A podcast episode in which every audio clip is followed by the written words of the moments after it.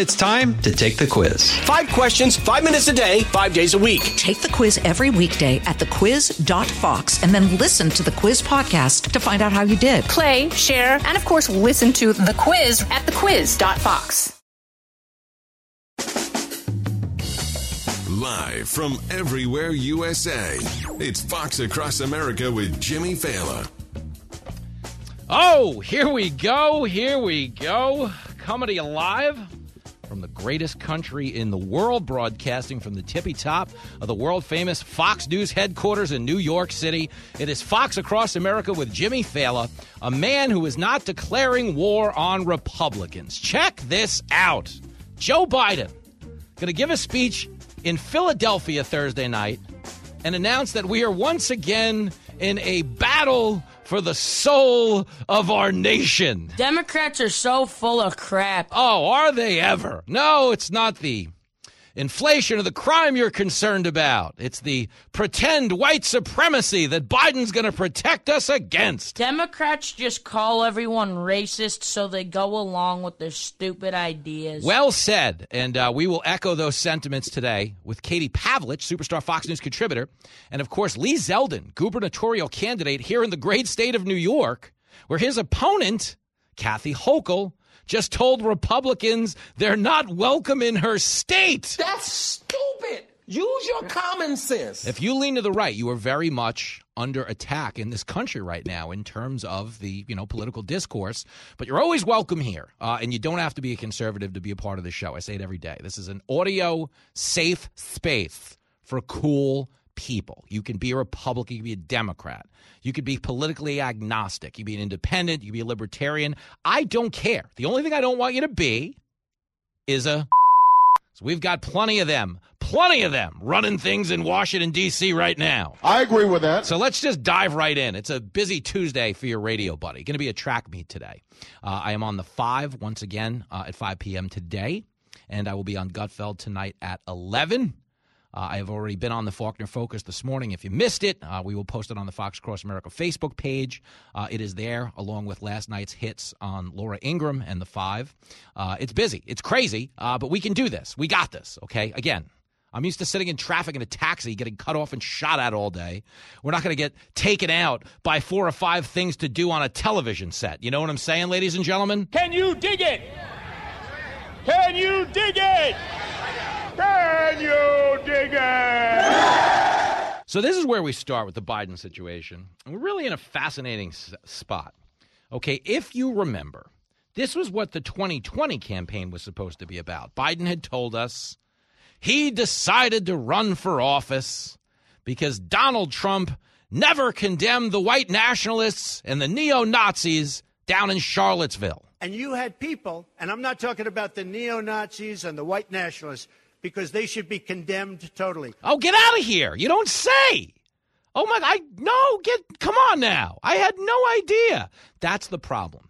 Okay, it started with the 2020 election and apparently it's going to be their midterm message. The Democrats don't have a deliverable for the American people. And I'm not saying that as a Republican person. I am saying that as an American person. What I was hooting and hollering about in the summer of 2020 during that campaign is hey, I'm a dad. I got a kid at home. Okay, I got a wife at home. Okay, we got bills, we got a dog, we got a cat. You hear a lot about Bixby. You don't hear a lot enough about Daisy. We got a 16 year old cat who's just the belle of the ball. She's great. Okay, but the point is, as a guy who prioritizes what you prioritize, how am I going to pay bills? How am I going to get my kid an education? How are we going to try to stay safe? You know, as a guy who prioritizes those things, I was yelling in the summer of 2020, calling this a battle for the soul of our nation, doesn't actually give us a deliverable. Meaning, most of us who are concerned with eternal damnation are hanging out in church on Sunday. That's what we're doing uh, in the Failla house. You know, some days a sweating out a hangover, I'm not going to lie. Fat, drunk, and stupid is no way to go through life, son. But the point is, when we look for eternal damnation or salvation or anything therein, we don't go to Joe Biden a supposed Catholic who espouses late term abortion. No, we go to church. But Biden and the Democrats love things like these sweeping generalities. Why? Because they don't require a deliverable. How does winning a battle for the soul of our nation get you a job? How does it get your kid an education? How does it keep you safe going to the store to buy those overpriced goods? How does it secure a border? Okay, at a time when fentanyl is poisoning and killing more Americans than anything else in this country between the ages of 18 and 45. Does winning the battle for the soul of our nation solve any of those problems? The answer would be no. Of course not. But that's why it's the perfect message and the centerpiece of the midterms for the Democratic Party. They don't want to improve your life, they don't want to solve problems, they want to run on problems. Tell them like it is. Okay, bottom line think about police reform. Okay, we burnt down 13 Democratic run cities in the summer of 2020, back during the first battle for the soul of our nation. That's what happened. Burn it down. And it was okay because we were like, it's okay. America's systemically racist. We've got to get rid of this guy that's been in office for three years and replace him with a guy who's been in office for 50 because America's systemically racist. We wouldn't want a guy who's been a part of it for three in there when we could replace him with a guy who's actually been in Washington since the Klan was elected into office. You have a problem figuring out whether you're for me or Trump, and you ain't black. But the Democrats accomplished accomplished the end game, which was to get back power. Now we're learning the FBI helped them, certainly censored the Hunter Biden laptop story, knowing it was a scam, not the story, but their effort to censor it. Okay, and they did ultimately retake the country. But since retaking leadership in this country, I mean, literally everything, everything has gone downhill. He's a lousy dad, but he's right. I mean, really think about that for a second. Literally everything. Quality of life. Inflation when Biden took over, 1%. Inflation right now, 9%. Border crossings at an 80 year low. Border crossings now at an all time high, breaking the previous year's all time high. Biden sucks. Okay, your gas prices still higher than anything you've ever paid in this last five years. Okay. For points there, the highest we had ever paid in this country. Okay. We're watching an economy that has shrunk for two consecutive quarters, by definition, a recession.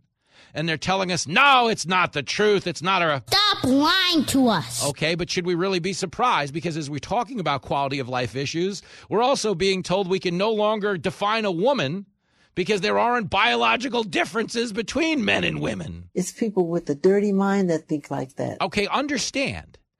In every quantifiable way, the quality of life has gone downhill in this country. We really are being laughed at and scoffed at throughout the world. They just they're not respecting our country the way they used to. So you understand, okay? They want to do a speech, a rebrand Thursday night. Biden, I'm not even kidding. I'm not kidding minutes before I came on the air, just filed with the FEC that he's running again in 2024. Don't be thick, all right? Now, him filing doesn't necessarily mean he's running, but it does give him the ability to start fundraising and posturing as if he will run which of course becomes a major headache for the Democrats. Why? Because none of them want to run anywhere near this guy in 2022. That is correct. Okay, we've been playing you montage after montage of Democrats being asked about endorsing Joe Biden. Should Biden run again? And it's not enough that they won't answer the question. It's the the body language. They could ask, "Are you here to endorse Joe Biden?" No, uh, no, I was uh I'm just meeting a hooker. Uh, no, I, no, that would be embarrassing. No, I'm not meeting a, by the way, what time is it? He should have been here right now. I mean, nobody wants to go anywhere near this guy. And here it is. I'll give you an example. Annette Taddeo, she's on CNN yesterday. She's asked flat out, hey, do you want Biden to come campaign for you down in Florida? Listen to this, clip 12. Would you like to see him come down to campaign with you? Look, I know that I have my own campaign to win, and we will uh, get lots of help from lots of people. But at the end of the day, I know that the way that I win this race is by us actually telling my story, telling why we need a real representative. We have somebody right now that votes constantly against our community. Maria Elvira Salazar thinks this is a reality show, and this is real life. Don't change the subject. Just answer the question. Seriously, lady. Don't change the subject. Just answer the question. Uh, she did not answer the question. Nobody answers that question. Why? Because they want nothing to do with him running again. That's true. That is true. Never mind that he could never physically withstand the rigors of running a full campaign. He didn't have to run in 2020, he was allowed to stay home. Okay, COVID allowed him to campaign over Zoom. It didn't go particularly well. And on the off chance that they did let him out of the house, oftentimes the beginning of the sentence didn't match the end of the sentence. We hold these truths to be self-evident. All men and women created by go. You know the you know the things. So understand that was him two and a half years ago. Can you imagine him two and a half years from now? No, of course not. And everybody knows that in the Democratic Party. But understand, Biden, you know, people like power. Jill Biden doesn't mind feeding him a pudding cup and pulling him out of the way of reporters like she did in the video that was circulating yesterday. She didn't mind. They want power, they want the lifestyle. Okay, they want access to all of these luxuries that are afforded a president in this country. Okay, but they don't have the means to actually do the job. We know that now. Why? Because we've watched him do it for the last two and a half, you would last two years almost. Okay, I mean, understand by any objective measure, he's the worst president. He's the worst president we've ever seen in our lifetime. We've always had problems with inflation or gas or the border or crime. Never had them all under one guy. Never, ever, ever under one guy. Come on, man. But understand that's why you're getting another rebrand. That's why you're getting terms like, oh, it's all MAGA, you know, ultra MAGA, mega MAGA. I can't believe it's not MAGA. That's why you're getting this crap because he can't run on his record. So he's trying to run on what he be- thinks you will believe is the Republican record. Here it is. Here it's so fascinating. Here's Biden on Thursday, clip one. We're at a serious moment in our nation's history. The MAGA Republicans don't just threaten our personal rights and economic security, they're a threat to our very democracy. They refuse to accept the will of the people. They embrace, embrace political violence. They don't believe in democracy. You ought to be ashamed of yourself. He doesn't know shame. This is a guy who ran on unity. I'm going to bring the country together. And then and then proceeded to do what? Say that anybody who didn't agree with his position on Georgia's voter ID law was actually Jim Crow, but worse. This is Jim Crow on steroids, what they're doing in, in Georgia. Think it. Jim Crow on steroids, worse than Jim Crow. Not just Barry Bonds, 42 home runs a year, perennial all star. No, Barry Bonds on steroids, 73 homers and a swollen head. That's what he said people who wanted voter ID were the equivalent of. Mr. Unity, move the Major League Baseball All Star game out to Denver. Give me a break. Told you it was a pandemic of the unvaccinated. Now you don't understand. The only reason we have COVID is because people won't get vaccinated. Meanwhile, back at the ranch, he's been vaccine boosted four times now in total, and he's gotten COVID twice.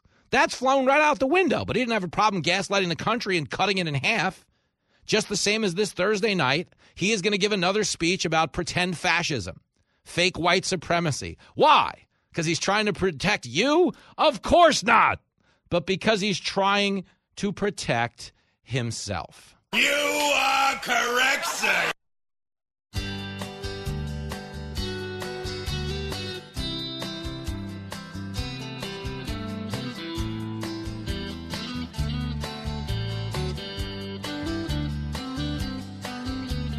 White House girls send Biden to bed early because he's really old and he's senile. He makes up so much crap, the country's worried. He's lying like it's going out of style. You can't hide Joe Biden's lies. For a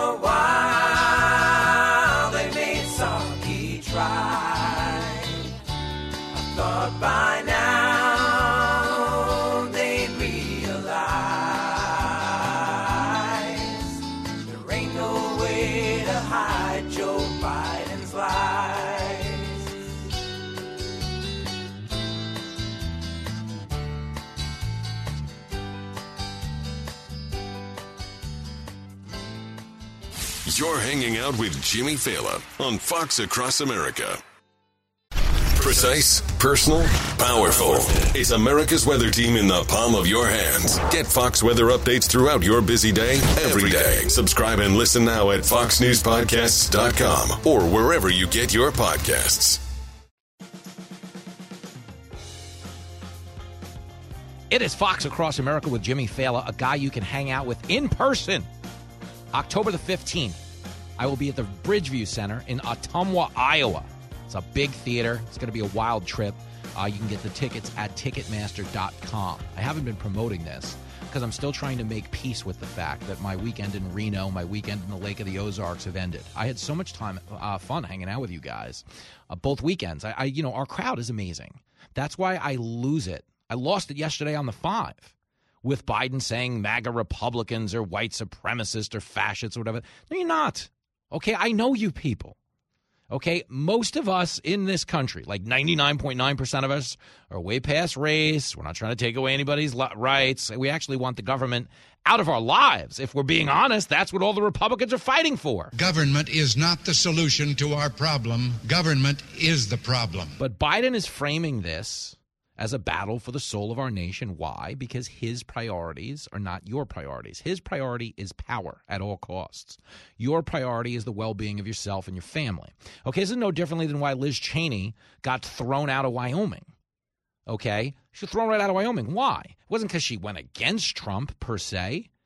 You don't have to vote with Trump on every single issue. It's just that when inflation's at a 40 year high, the border's out of control. Okay, crime is at a 35 year spike in murders.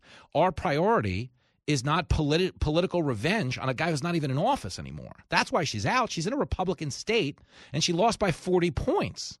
Yet, with a straight face, there are people in Washington who think she has a legitimate shot to win the presidency in the year 2020. 24. I mean, really think about that for a second. Can you imagine being that stupid? She lost her home Republican state by 40 points. No, no, what she needs is the rest of the country. Yo, if your home Republican state beats you by 40 points, you're not getting elected anywhere else in the country. I admire your honesty. But again, why is she in that position? Because her priorities are not yours. Her priority was stop Trump at all costs. That's the Biden priority. As, th- as of Thursday night, he's speaking in Philadelphia, Independence Hall. Stop, stop Trump. Yo, we got to pay for groceries, man. We got to put gas in the car. The one thing about Trump that he doesn't mention is that none of those things were difficult under Trump, but they're damn well difficult under Biden, which is why he wants to make it about Trump. The thing that makes this show work, I talk about it a lot. We're going to talk about it in the next break, is I'm going to give you a piece that is so illustrative of why the media has no idea what's going on in this country. Okay, it's going to shock your conscience when I read you the. I mean, you talk about weapons grade stupid.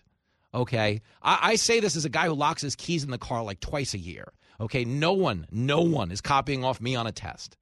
Okay, for I wouldn't be the valedictorian in my graduating class if I was homeschooled. But the point is, I know stupid when I see stupid.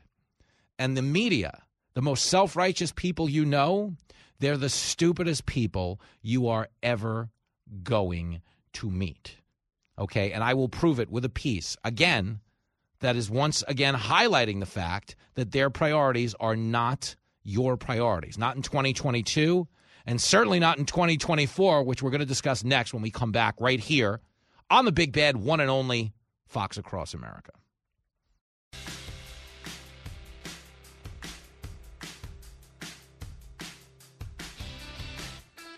It is Fox Across America with your main man, Jimmy Failla, your radio buddy, also your TV pal. You can watch me uh, today. I will be back on The Five at 5 p.m. today. And then, of course, six hours after that, I'll be on Gutfeld with our lovable comedy dwarf, Greg Gutfeld. So if you're looking for some Failla Vision turn those TV sets to Fox News. I don't know if you got Verizon like I do. That is 618 on the East Coast if you want to go high def. Although I got to be honest with you, I am standard definition pretty. Okay, if you turn on the 5 today at 5 p.m. Eastern and you look at this ex cab driver in high def, the joke's on you. Oh, no, no. I've been pretty upfront about that fact, okay? I am uh, no show pony. Uh, but as far as the radio is concerned, the discussion we're having right now very much piggybacks off what we opened the show on, which is the media, the Democratic Party, their priorities not being yours. And I highlight that because I was reading an article this morning when I was prepping this show, which again I know is going to come as a shock to anybody who listens to this. They're going to be like, "Wait, you guys, you guys prep this show? Come on, man! I don't know that I'm buying this. Sell crazy someplace else. We're all stocked up here. you guys don't prep this show, but I'm telling you, I do. I read articles, I see what's going on in the world, and uh, this one just leapt off the page at me this morning. Okay, there is an article oh my goodness gracious. I, someone the, the fact that someone was able to grab the composure needed to write the sentence i'm about to read to you is almost an achievement in like human discipline. And you talk about like contortionists and stuff like that. This sentence i'm about to read to you but it's so illustrative of the divide between the political elites the journalism elites and the people who actually just live in this country and want to live their lives. You know, like I was yelling earlier that Biden's yelling, you're all a bunch of white supremacist fascists. And, you know, I said this yesterday on the five. I've met most of you. I do a lot of events. Okay. I'm all over the country. I take plenty of your calls. And the God's honest truth is, you guys don't care about any of the things they're pinning on you. You don't want to take away anybody's rights to vote. You're not trying to harm anybody along racial lines. I said this yesterday on the five. And it's spot on true when it comes to this audience. Most of the people listening want to make a little money and drink a lot of beer. We're very basic people. We love the country. We want the government out of our way because we embrace something called freedom. That's what we're here for. I say it all the time, man. You want to get paid? you want to have a couple of drinks? You want to have a couple of laughs? You know what I'm saying? Watch a good movie, have a good meal spend some time with your family. Maybe at the end of the night when everybody goes to bed, you know, you want to shack up with an attractive member of the opposite sex. Hubba, hubba. And again, even if it's an attractive member of the same sex, hey, I don't care. This is America, man. Free range chickens, e pluribus unum. Out of many, one, which means you can form one with many. I don't care. No judgments. I'm not going to yuck your yum. But the point is, I am so sick of them projecting their values onto you because it's never accurate. Yet it's always the most self-righteous idiots among us who do this with the, you know, the most confidence. Let me read you this article. This is fascinating to me. Okay, as you know, Jenny and I were in California earlier this summer. We went out there. We did the 4th of July for Fox News from Santa Monica. We hang out with, uh, you know, we had a nice time over at Kennedy's. Uh, barbecue got a little carried away with the fork and knife, not going to lie. You're killing yourself the way you eat. Y'all fat f- look at you. I really do need an intervention. I am so fat on TV right now. I look like a talking ham. But as you know, I say this all the time on the show to the point of exhaustion. California is the world's largest outdoor toilet. It also happens to be the state that more people are moving out of than any other country, any other state in the country. He knows what he's talking about. Think about that. More people are fleeing California than any other state in the country. Look at states like restaurants. Okay, Florida has a three hour wait to get seated. More people are moving to Florida than any other state in the country. Democrats want you to believe it sucks. Ah, oh, it's oppressive. It's fascist. DeSantis is stripping their rights. He hates gay people. I can't believe it. Yet, the, how? Why is the line three hours long to get in. It's like the old Yogi Berraism. The Yankees had a catcher named Yogi Berra who was famous for saying things that contradicted the statement. One of the most famous Yogiisms of all time is nobody goes to that restaurant anymore because it's way too crowded. What the hell did you just say? no, nobody goes because it's too crowded. Well, if it's too crowded, I'm going to go out on a limb and say people still go. I think he's got a point. Okay, but that's the state of Florida. Nobody goes there anymore. It's too crowded. Everybody's moving to Florida. Everybody's leaving California. Okay, look at states as restaurants. And restaurants is apropos in the case of Gavin Newsom. Why? Because when Gavin Newsom shut down the entire state of California, you couldn't go to church, couldn't go to work, kid couldn't go to school. What did he get caught doing? Dining at the French Laundry restaurant. That's just how white folks will do you. And that hypocrisy really burnt the balls of a lot of Americans who saw the double standard. That was the beginning of the double standard when it came to COVID lockdowns.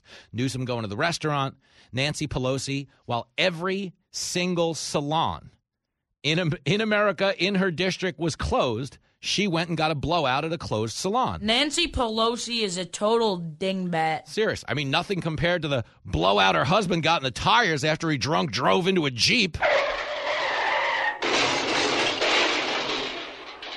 But the point is, the double standards of the elites really bother the working class. You know what else bothers the working class? Crime, inflation, homelessness, poverty, filth.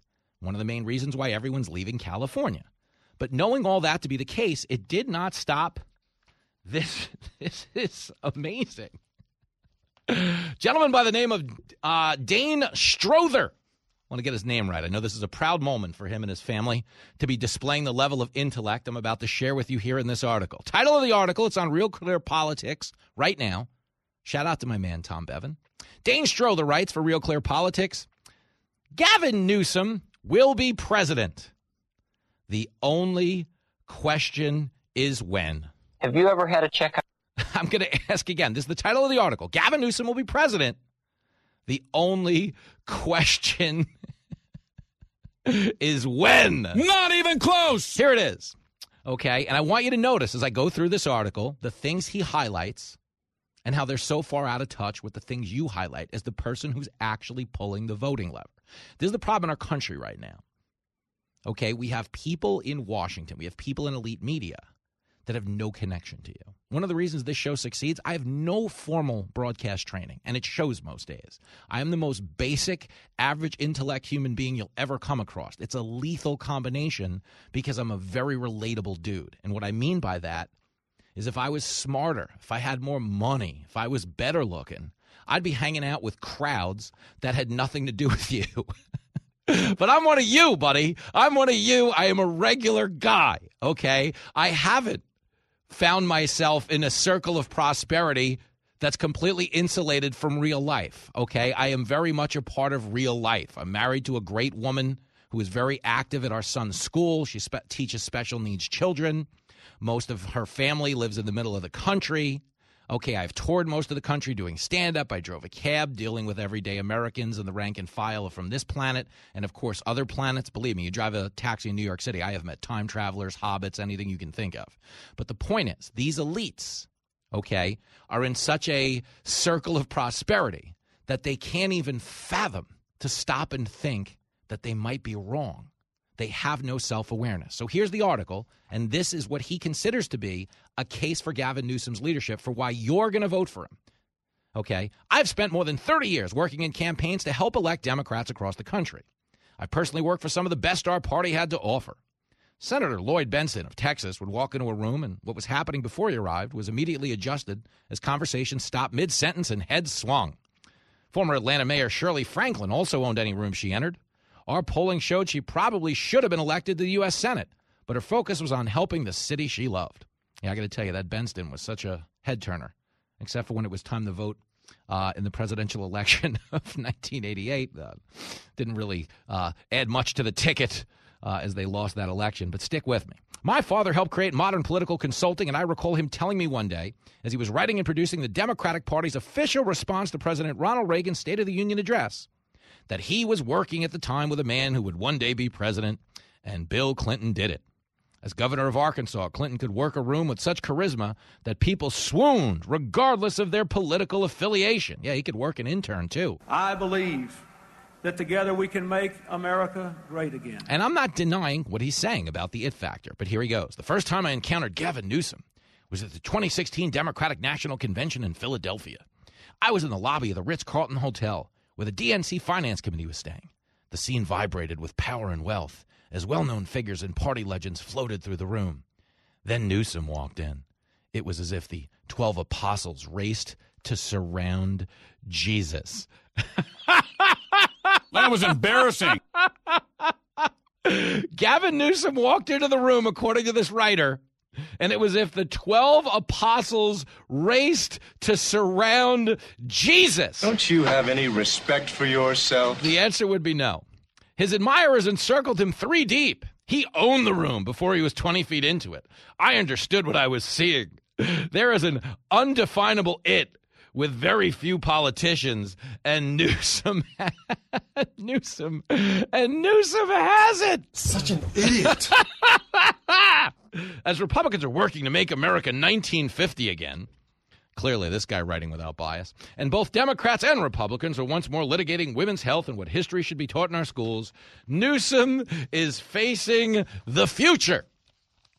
Just very interesting because Newsom, he's talking about how Newsom's taking us into the future. Newsom has taken his state back to an era where we didn't have indoor plumbing. Is, is that really what the future holds? Going big potty on the sidewalk? Anyway, he's cleverly creating a narrative he can sell in national Democratic presidential primaries. Newsom runs the fifth largest economy in the world and has a record budget surplus. You could thank the federal government for that. He's proven to be pragmatic in steering the state towards huge declines in greenhouse gases while keeping refineries and a nuclear plant running. He won his election with 62% of the vote, easily defeated a well funded recall effort, and is cruising to a re election victory in November, despite the tumultuousness of COVID 19, unprecedented gasoline prices, and high inflation. Newsom has already received some 1.4 million votes to his opponent's 346,000. His 2018 landslide win was the largest since Earl Warren won re election in 1950. He's poised to do even better this time. He's creating a story to be told on the stump. This attractive man, born to some affluence, has prided himself on making California leadership reflect California's residents. Really? Are they all going potty on the sidewalk too? He appointed the first California Latino to the U.S. Senate, the first Latino to be Attorney General, the first black Secretary of State, and the first openly gay man to the Supreme Court. So again, diversity hires. Look, cheer for this guy. The nuclear power plant's running, we're cutting greenhouse gases, and we've got diversity.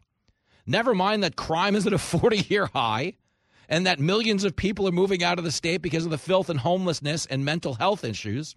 When you hear he's got a budget surplus, that's not an endorsement. Okay, that's an indictment. If you've got a budget surplus, go fight crime, go fight mental health, go fight homelessness. But again, they're not highlighting any of those things because their priorities aren't yours. Bingo. Newsom is giving Democrats something to smile about by publicly tweaking Florida Governor Ron DeSantis, Texas Governor Greg Abbott.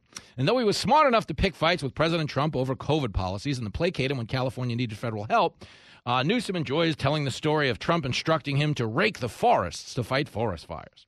Newsom is also endearing himself to Democratic contributors and uber elites by being a team player. He's repeatedly stated he will not run in 2024 primaries against Biden. Notably, he has not made the same promise about his fellow Californian and interstate rival who happens to serve as VP. Whether in two years or six, it's past time for both parties to usher in the next generation of presidential candidates. The Democratic bench is rock solid, but Newsom could be president of the class. Dane Strother, this is the byline. A partner in Strother Nuckels Strategies is a, it sounds like Strother Knuckle Draggers, is a veteran Democratic strategist and communications consultant based in Washington, D.C. and Sacramento, California. And we insist he did not throw in, in his mouth even a little when he wrote this article. Yo, these are the elites in journalism. This is the Democratic Party. Rich, white, liberals who live on the coasts and don't prioritize anything you do. And if you don't believe me, check the U Haul rentals in the state of California and the one way direction they're going in, which is not into LA, it's all the way out. Hate filthy cities with big homeless camps and all the pooping on the sidewalks. Let's leave the winos living on Melrose. This town's a little bit too dirty for you and me, you bad girl.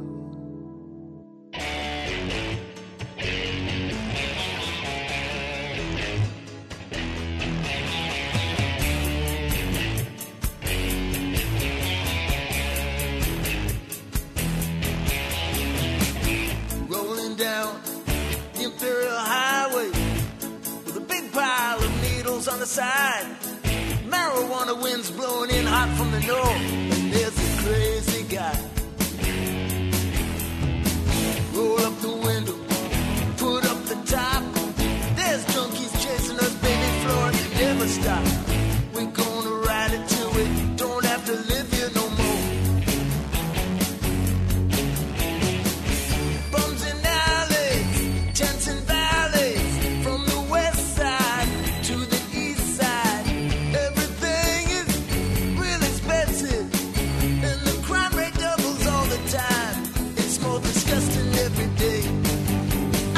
left LA.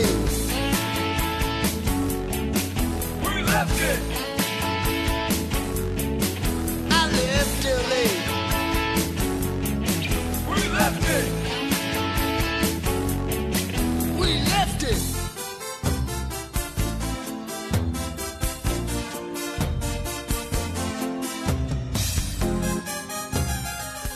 Don't go anywhere. Fox Across America with Jimmy Failla. We'll be right back.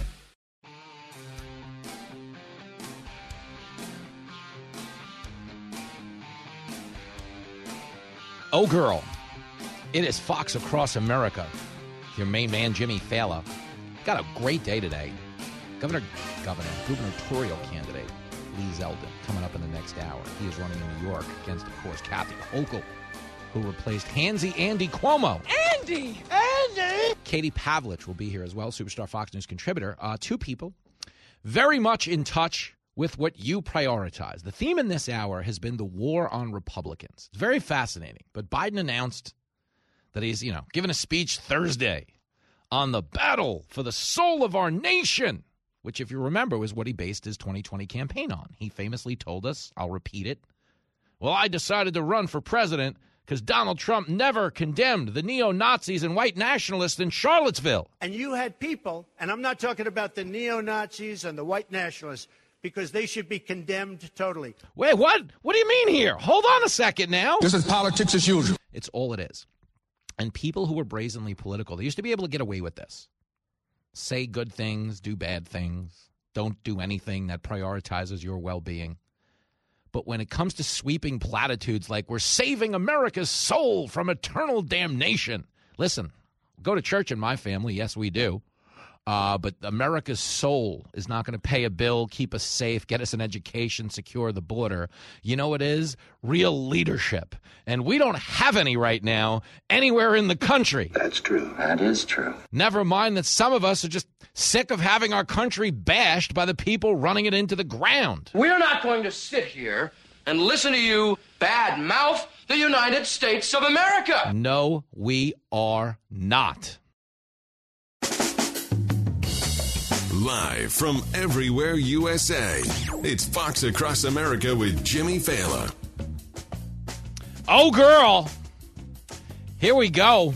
Put on your dancing shoes. We are going out in this hour. New York gubernatorial candidate Lee Zeldin is going to stop by to discuss the war on Republican voters. Kathy Hochul, his opponent, telling anyone who's a Republican to get out of her state. They're not welcome here. What the hell is the world coming to? I mean, we're used to politicians going after each other, but going after the voters, I got to be honest, it's uh, a little disgusting. I think he's got a point. We'll get into that as well as another looming problem for the Biden administration being the southern border. There was a little bit of a standoff yesterday in the White House press briefing room between Peter Doocy, the man with the best hair in all of cable news, although to be fair, he plays in a dome stadium. He's inside the White House. Border Bill Melugin, who I technically would rank second, is outdoor in the elements covering the southern border. By default, he should get the number one ranking. But we bring up the border not because I want to make silly jokes about people's hair. I mean, it's a thing we do on the show. You are so dumb. You are really dumb. For real. Yeah, there's no dispute about that. But what's dumber than me is the Biden border policy. Okay, this became an issue because yesterday, Karine Jean Pierre, on the other end of this battle with Peter Doocy, I'm about to play you, was asked about the fact that the U.S. Open is going on in tennis right now. And as you know, uh, number one player in the world, Novak Djokovic, is he one? He was somewhere. He's good. I forget what the rankings are. I haven't one. I got lost because I was talking about hair rankings as if there was such a thing. the number one ranked player in the world cannot compete in the U.S. Open because of the vaccine policy. Can't be outside in a stadium 50 feet away from his opponent because COVID, okay, might be the stupidest thing I've ever heard. Okay, but that being said, the U.S. Open, our tennis tournament, is closed to unvaccinated people. But our southern border, wide open to unvaccinated people. Okay, Peter Doocy brought this up yesterday. And what's so fascinating about this, man, okay, we'll get into the border, we'll get into everything else, is that these are a people, okay, meaning the Biden administration, you know, 99% of them are diversity hires, not there based on merit or any ability to do the job whatsoever. They're just idiots who checked boxes that the Democratic Party prioritized. I'm Kamala Harris, and I approve this message. Okay, but the point is, they're always, always in the game of optics, in the game of perception. That's where their minds are calibrated to go. So when Peter Doocy brings up this vaccine situation, she starts battling him over imagery. Again, imagery that she's trying to paint in your mind that isn't true. Like, do you remember when Afghanistan collapsed and people were literally clinging to cargo jets leaving the airport in Kabul? Parents were throwing their babies over barbed wire fences in hopes that someone would just take them to a better life because that's how dire life is under the Taliban. Well, Joe Biden tried telling us this was the most successful airlift in a history of America. You know, that's what he said. Okay. And unfortunately, in that moment, okay, what we saw was not success. We saw people desperately running for their lives. We saw parents abandoning their babies. Sadly, tragically, we saw 13 service members die. Not a good thing. And when you're telling people that the imagery that their eyes happen to be depicting in their brain is not the imagery that they think it is, these people stop respecting you after a while. They stop taking you seriously. I can tell you as a parent, there's nothing that infuriates parents more than when they know their kid is lying to them. Than when they say to your kid, like, hey, did you do something? And the kid's like, yeah, I did. And you're like, no, no, you didn't. And the kid, and you have proof. And the kid parades on and on. And no, I'm I did. And you're like, you just stop lying. It's fine. I'm not mad. We're talking about taking out the garbage. But you're still lying. You're still going to these lengths. And now, obviously, with some of the things we're discussing here, the border, the Afghan withdrawal, we are mad. And it's a lot more consequential than taking out the garbage. Sadly, in this instance, the garbage are the excuses being made by this administration. Okay, the people very much matter. But yesterday, Karine Jean Pierre was asked, How is it that we live in a country that won't let in unvaccinated tennis players in an outdoor tournament, but is willing to let millions of unvaccinated people walk across the border? Here is the exchange and you'll notice at the end, Karine Jean Pierre trying to adjust the reality of what's going on. It's clip 15. How come migrants are allowed to come into this country unvaccinated, but world class tennis players are not? Are you you're talking about which world class tennis player? Novak Djokovic. So they're two different things. They're two different things. But so are, how is it two different things? Somebody unvaccinated comes over on a plane. You say that's not okay somebody walks into Texas or Arizona unvaccinated, they're allowed to stay. But, Why? Uh, but that's not how it works. Like we actually no. I know that that's not what you guys want to happen, but that is what ha- what is happening. But that's not. It's not like somebody walks over and that's not. That's, that's not how. Exactly what's happening. We well, thousands of people are walking in a day. Some of them turn themselves over. Some of them are caught. Tens of thousands a week are not. That is what is happening. So understand, okay, what is her? That's they're not just walking over. What are they doing? Are they catapulting over? Are they hang gliding over? And regardless of what the method of transportation is, the point is they're coming into the country unvaccinated. But do you see how she's getting into a semantic debate? Do you see how she is trying to combat the imagery? The imagery that we've all seen. We've watched migrant caravans. We've watched people sadly drown in these rivers. We've watched some people be heroically rescued in these rivers, but we've watched millions. We have 2 million border encounters at our southern border this year where people have walked to the southern border. We have seen it 2 million times. But there is Karine Jean Pierre, diversity hire with a binder full of notes, has no idea what she's doing, trying to convince you that, well, wait, hold on a second now, this Peter Doocy fella. Let's not speak about the contradiction in vaccine status that you can't be outdoors playing tennis, but you can walk into the country by the millions unvaccinated. We don't want to have that debate. That's bad for us. So let's focus on the optics of what he just described, which is people running into the border. I'm going to go out and just tell the American people that nobody's walking across the border. That's what she just did. That's your White House press secretary who straight up just lied her face off when it comes to what is happening at the southern border. And understand again and again and again. I just, I care. I don't ever trash these people because I'm a Republican. I trash these people because I'm an American. okay, the porous southern border is responsible. It is the leading cause of death. Death for Americans between the ages of 18 and 45. Not the leading cause of COVID or monkeypox or anything in between. Death. Okay, the indifference at our southern border is killing people in record numbers. Rather than talking about the security of our border, the vaccine policies at our border, no, what we're talking about instead is how are the people getting here? Oh, they're parachuting in. They're not walking across. No, they're swimming across. What is the point? Do you remember the movie Major League?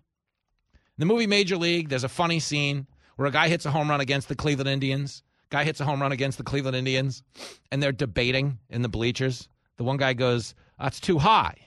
His buddy goes, What do you mean it was too high? He's like, Well, you know, the trajectory of the ball as it went over the fence, you know, versus the. And then finally, one guy interrupts him and goes, Buddy, who, who gives a. It's gone. Okay, that's the point. It's a home run. Who cares if it's too high or a line drive or there was too much of an arc? The point is, who gives a. It's gone. Okay, and that's back to our southern border.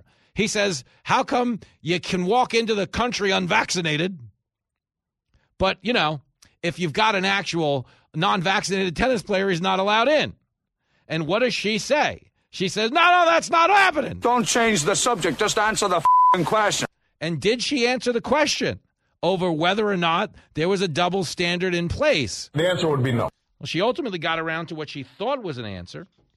But understand, even then, she invokes Title 42 and says migrants aren't coming in on foot. Yo, I work at the only major news network that covers the southern border, the only one. Okay. And we cover it as a point of pride because we're people who care about the country and the carnage that's ensuing, not only on our side of the border, but on their side of the border. The people coming to this country. Okay, you've seen a hundred of them suffocate in a tractor trailer.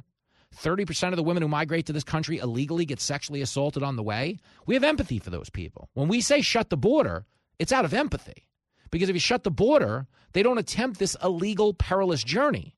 They come here legally, which is much safer for them and much safer for us. That's why we cover it. You will never, ever go a day in this administration without turning on Fox News on one of the shows and seeing groups of migrants walking into this country, boarding buses, you know, getting shipped to New York because we're trying down in Texas to get blue state mayors and governors to start paying attention to the border crisis and calling out Biden. Folks, this is an American failure. It is a dereliction of duty at the border. But these are the semantics they're interested in. Here is the rest of her answer, clip 16. But why is there a CDC requirement for people that fly here as opposed to people that cross the southern border? Look, we have talked about Title. We have talked about Title 42, right? We not, have. This has nothing to do with Title 42. It is. It, Title 42 is the CDC uh, imperative. And that you is. guys got rid of it because he said the pandemic.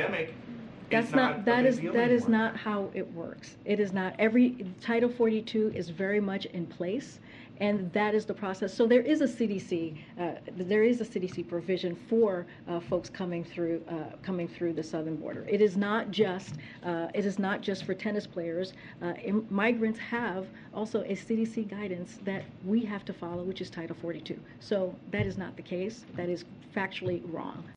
She's worse than Kamala. I mean, she's weapons grade stupid. Because understand again and again and again what she's speaking to. Title 42, there's a CDC provision, there's CDC guidance. Sure, there is. But what she's not speaking directly to is the double standard on vaccines. Okay, do people have to be vaccinated to be admitted into this country? The answer would be no. Not at all. Do they have to be vaccinated to be bused to another location? The answer would be no. Do they have to be vaccinated to be granted asylum status and set free in the country on the promise that they'll return to their hearing, knowing 90% of the people don't? The answer would be no. That's the point he's making. And she's not speaking to that point. Why? Because, like Joe Biden, Karine Jean Pierre is completely full of bottom line. And when it comes to the border, again, it's the front door of our house, dude. Every other country, every other major nation prioritizes border security because you want to know who's going in or out of the front door of your house. The reason you don't want your border wide open is not because you're racist or anything in between. It's because you're not an idiot. You know, unless, of course, you work in this administration in which there's no wall anywhere to be found because, you know, politics.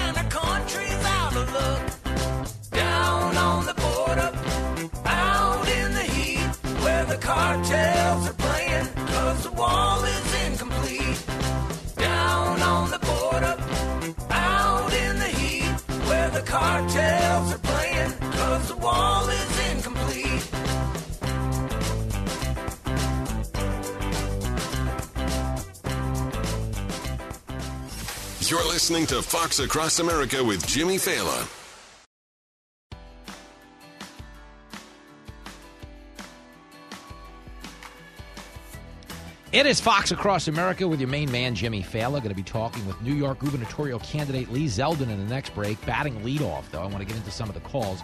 Brandon is down in Longview, Texas. If ever there was a town to not have the name Brandon in, by the way.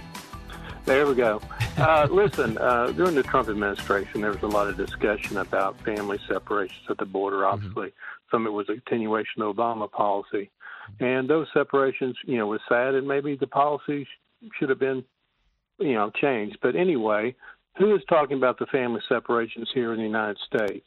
You know, in my county out here, there's a number of family separations, uh, separations in family court due to drug abuse. And of course, there's the ultimate family separation, death by fentanyl. Yep. So there are a lot of separations here in this country. I would presume a lot more than occurred during the Trump and Obama administrations, and uh, that needs to be the Well, it's a great a point. talking point. Because another thing I would add to that, Brandon, is these families that you know, you know, qualify for what we're describing as family separation at the border, are actually being separated for the safety of the children. Because nine times out of ten, it's not a family; it's someone who has an asylum case that knows bringing a child will increase their chances of getting accepted into the country. So we started that policy all the way back under George W. Bush because we just wanted to make sure children were with people who had a right to be with these children. Um, and you're right to say, though, this indifference, because every one of these families we just described who get separated at the border get reunited. There's not one story out there, or believe me, it'd be all over the news, of a family being separated under Trump and not being back together now. That would be the only story we were talking about. They all eventually do even get reunited, but some of the other scenarios you described in this country never get reunited, and that's actually heartbreaking. Uh, and that's something we should be prioritizing. But that's why I think Biden is losing the way he is. I, I just don't think his policies, I just don't think they care. Do you watch the border being a Texan and feel like they could ever, with a straight face, say they care? I would say not. And it's a big crisis also with the health care funding, which, by the way, non citizens were not covered by by the uh, Affordable Care Act. Yep. And uh, basically, uninsured are covered through Medicaid expansion and through taxes paid by the citizens of Texas and provider taxes paid by the hospitals. And uh, there needs to be, there is a, a certain amount of uh, federal contribution under these waivers, but those, the federal contribution needs to be increased for these multi-billion dollar waivers to cover all the, the extra costs of these non-citizens. And it is huge. No, 100%. You are, from this day forward, considered the good Brandon in this country, okay? Okay. All right. When you I see was those Brandon t-shirts. before Brandon was cool, and Brandon before Brandon was weird. Just own it. There you go. Uh, great call, my man. I'll see you again soon. Brody is down in Atlanta, Georgia. Yo, Brody. Hey, Jimmy, what's going on, man? I give. I'm giving So you. The, some of go ahead. Some of them saunter and some of them stroll, but most of them are limping because they just walked a thousand miles. it's so true. And like again, that should not be the point of emphasis here. The fact that 2 million people are coming into the country illegally is the concern. It's not whether or not they took a skateboard or took an Uber. You know what I'm saying? No doubt. Hey, man, I just want to tell you how how inspirational I, I find your uh, Oh, your leap into success. If you can do it, man, I have no excuses. Yo, you could be Secretary of the Interior someday. You could be anything, Brody. Few have Oh, done know more with less. I'm not kidding. I'll be on the five today. It's the highest rated show on TV. I'll be on Gutfeld. It's the highest rated late night show. And again, I showed up to this, as you know, with a community college degree. So you're right to say you could take over the world. The American dream is alive and well. There it is. Hey, you uh, you had spoke about how uh, these elected Democrats and and Democrat office seekers are Yep. distancing themselves. Yeah, they want the nothing to do with the guy. Give it to me in 10 seconds because we're going to hit a commercial break. Give it to me. Okay, well, I'll just say that all of their diversity and is in their looks because they all think exactly the same. Spot on.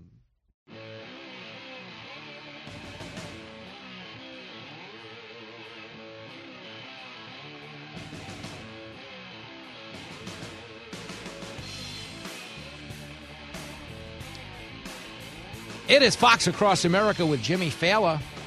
I've got to be honest, we almost didn't have this next guest because if the current governor of New York had her way, he'd be packing a U-Haul and moving to Florida.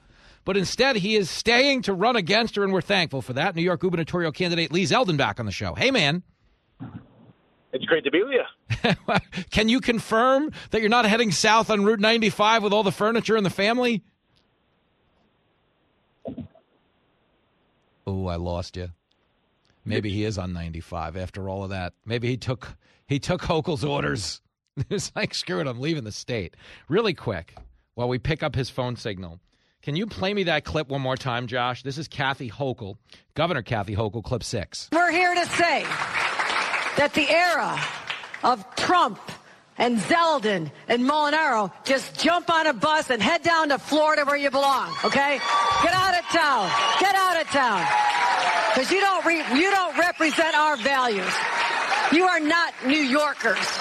Wait, what? So Zeldin, you're there. You heard that, correct?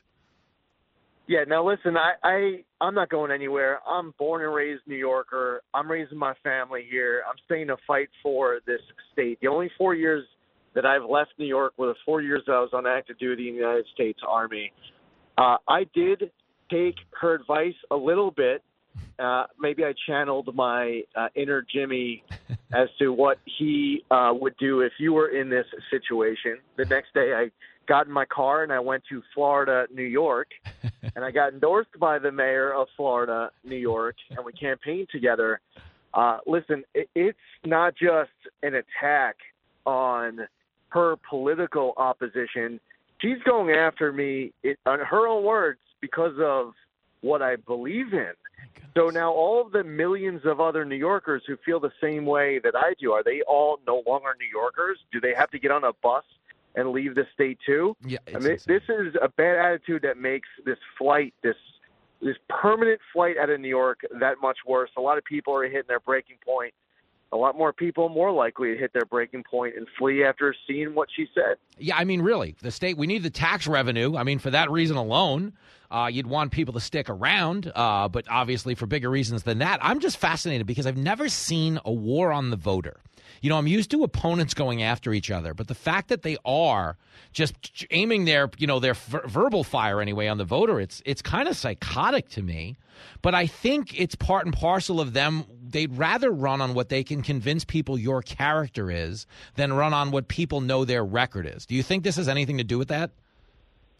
I think that they do not want to talk about the issues that matter most to New Yorkers. The reason why New York leads the entire nation in population loss is because of rising crime, the higher cost of living, attacks on freedom, the erosion of the quality of education in our schools. Mm-hmm. Why don't we talk about that? I had challenged Kathy Hochul to finish this sentence. New York leads the entire nation in population loss because. Mm-hmm. I mean, I know the answer to that. You know the answer to that. Yep. I don't even know if she knows. I'd love to hear her even try to, to spit that out. And, and and you know what? Like we've reached this point in politics where they're running out of names to call the right. Yeah. And the next thing that's left is just the use of the word terrorist, which is a word that you use in in you know third world countries mm-hmm. elsewhere where everyone's political opposition is a terrorist. I'm running against Kathy Hochul because I believe that she's the wrong person to run this state. I'm not saying that she's no longer a New Yorker and demanding that she gets on the next bus and yeah. leaves for California. Mm-hmm. Uh, and I'm looking to be the governor for all New Yorkers. Clearly, she's just looking to be the governor for the New Yorkers who agree with her and won't challenge her. That's a great point. We're talking to Lee Zeldin, uh, representative in Congress, now running for the gubernatorial uh, mansion in New York. Um, I wanted to throw this at you, though, because the one point of contention this is where I think there's a fork in the road between you and my listeners. You're obviously a big supporter of Alvin Bragg and cashless bail. Um, how do you reconcile that with our audience? Uh, so, full disclaimer, uh, you know, jumping in here uh, on behalf of myself, Jimmy, the listeners, and uh, and everyone who might be freaking out so far. Jimmy's joking, everybody. the first thing that I would do, the first day that I am in office, right after I am sworn in, will be turning to the Manhattan District Attorney, Alvin Bragg, and telling him that he's being removed for his refusal to enforce the law. Yep. And people might be out there and say, well, how would you have that authority? It's in the New York State Constitution. We don't have recall elections in this state, but the governor is giving the given the authority to remove a district attorney who refuses to enforce the law. You mentioned cashless bail. Yep. That has to go as well. I believe that judges should have discretion to weigh dangerousness, flight risk, past criminal record, seriousness of the offense on far more offenses. You have people who are getting released to back out on the street. Like a few weeks ago, two Mexican cartel drug smugglers busted with 1.2 million dollars worth of crystal meth. Stories coming out time and again of people released on cashless bail who shouldn't, and judges know better, but unfortunately, in many cases, they just don't have the discretion to do what we all know to be the right thing. Yeah, it's it's that's a great point, man. It's it's so frustrating because somewhere along the line, like they started to conflate justice and decency with things other than right or wrong. I think it's like, you know, I, I always hate to oversimplify things, but when it comes to stuff like, you know, cashless bail and sending bad guys to prison, this is just right or wrong stuff. It's not race stuff. There's no equity in anything. Because the point I make a lot is when you let people out of jail in the name of equity most violent crime occurs against members of the same race. So all you're really doing is hooking up the lawbreakers at the expense of the law abiders, no? Yo, you're listen. You want to go next level deep in in analyzing this. Even the New York City Mayor Eric Adams says that judges should have discretion to weigh dangerousness. Rosie O'Donnell's brother is a New York State Assemblyman, a white liberal Manhattan state assemblyman. Uh-huh. When when Eric Adams, the black mayor, said that we should have a dangerousness standard, Assemblyman O'Donnell went after Mayor Adams and he said that dangerousness is code for black. you know, we, we, if we want to be honest with each other in this discussion, first off, you know, Mayor Adams in this case is is right, and there should be mm-hmm. uh, an ability for judges to have discretion to weigh dangerousness. And then you want to go next level to your point mm-hmm. is that you have a lot of people who are getting hurt by these policies. They passed in New York something called the HALT Act. Mm-hmm. It went into effect on April 1st of this year. Corrections officers cannot use the solitary the tool of solitary confinement for more than 15 days. And by the way, solitary hmm. confinement's not what it you know once was or what you see in the movies. As a result, inmates are getting assaulted more. Yes, corrections officers are getting assaulted more in prisons. Other prison staff are as well, but so are inmates. So who are you fighting for? And by the way, you know when we're demanding action, you know what we got in return a hmm. week and a half ago? Kathy Hochul for her big act, big act to deal with what's going on inside of prisons.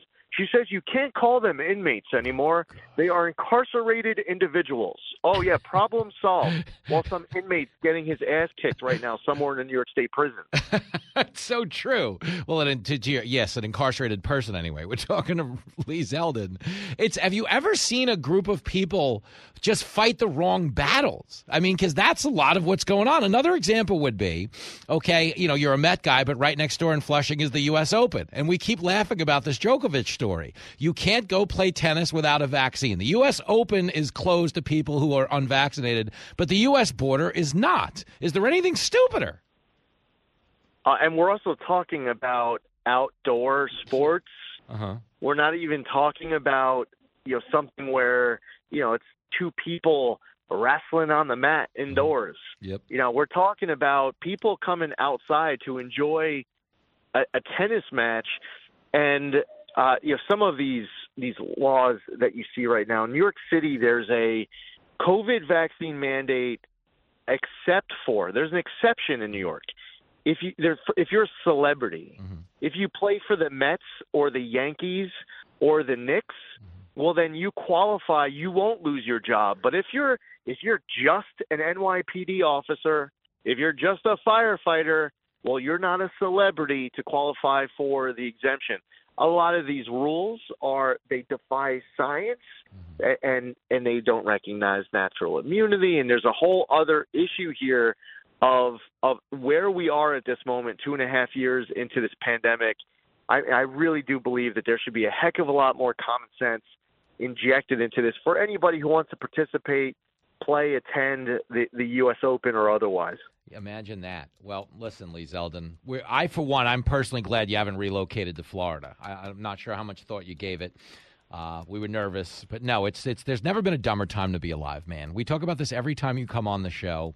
And again, I don't ever feel like I should be a voice of reason in this country. I wasn't qualified like three years ago, four years ago. I didn't get any smarter. The country just got dumber. It's like we're playing in a really weak division right now on some level. You know, when like Ohio State will schedule like Middle Tennessee Valley State? I mean, that's kind of what the opposition is in this day and age and they actually have real power. We're not talking about minority party yeah. rank and file backbenchers. Yeah. Up in Albany right now, there are outsized power. There's outsized power granted to people who self-describe as socialists, mm-hmm. and they're actually running this show pro-criminal policies.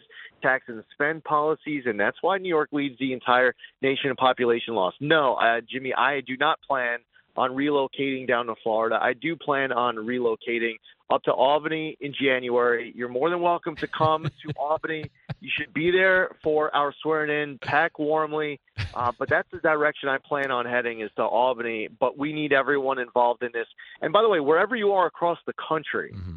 we all have to realize that this right to vote that we're given is also a duty. It's an obligation. It's a responsibility. We need to tell other people that as an American, you have an obligation to go out and vote November 8th. That's a great point. And when you do get up there, again, I will compete. I will uh, repeat my promise. I'm going to bring you plenty of hand sanitizer for Cuomo's old office. I don't know if there is enough hand sanitizer in this world. we might have to uh, do a special executive order to manufacture more. Lee Zeldin will not be turning on a black light uh, in the governor's mansion. You're the best, man. Keep keep playing good ball, okay? Yes, sir. Take care. Take Thanks, care, Jimmy. buddy. There he goes, the great Lee Zeldin your candidate for governor here in my home state of New York. Yo, you, you, you know, you listen to what he says. You talking about prison, when you talking about equity, when you talking about all these dumb, I mean, every one of them is a dumb, woke policy. When you let people out of jail, criminals, violent criminals, you let them out of jail in the name of equity. Well, you know, can't lock up too many violent people because there's too many from one race or another race, and that's not equitable. So we'll let them out. Hey, folks, 90% of violent crime is committed against people of the same race. Correctamundo. So let's say, for instance, you're going to let white people out of violent criminals, white violent criminals out of jail in the name of equity. Okay?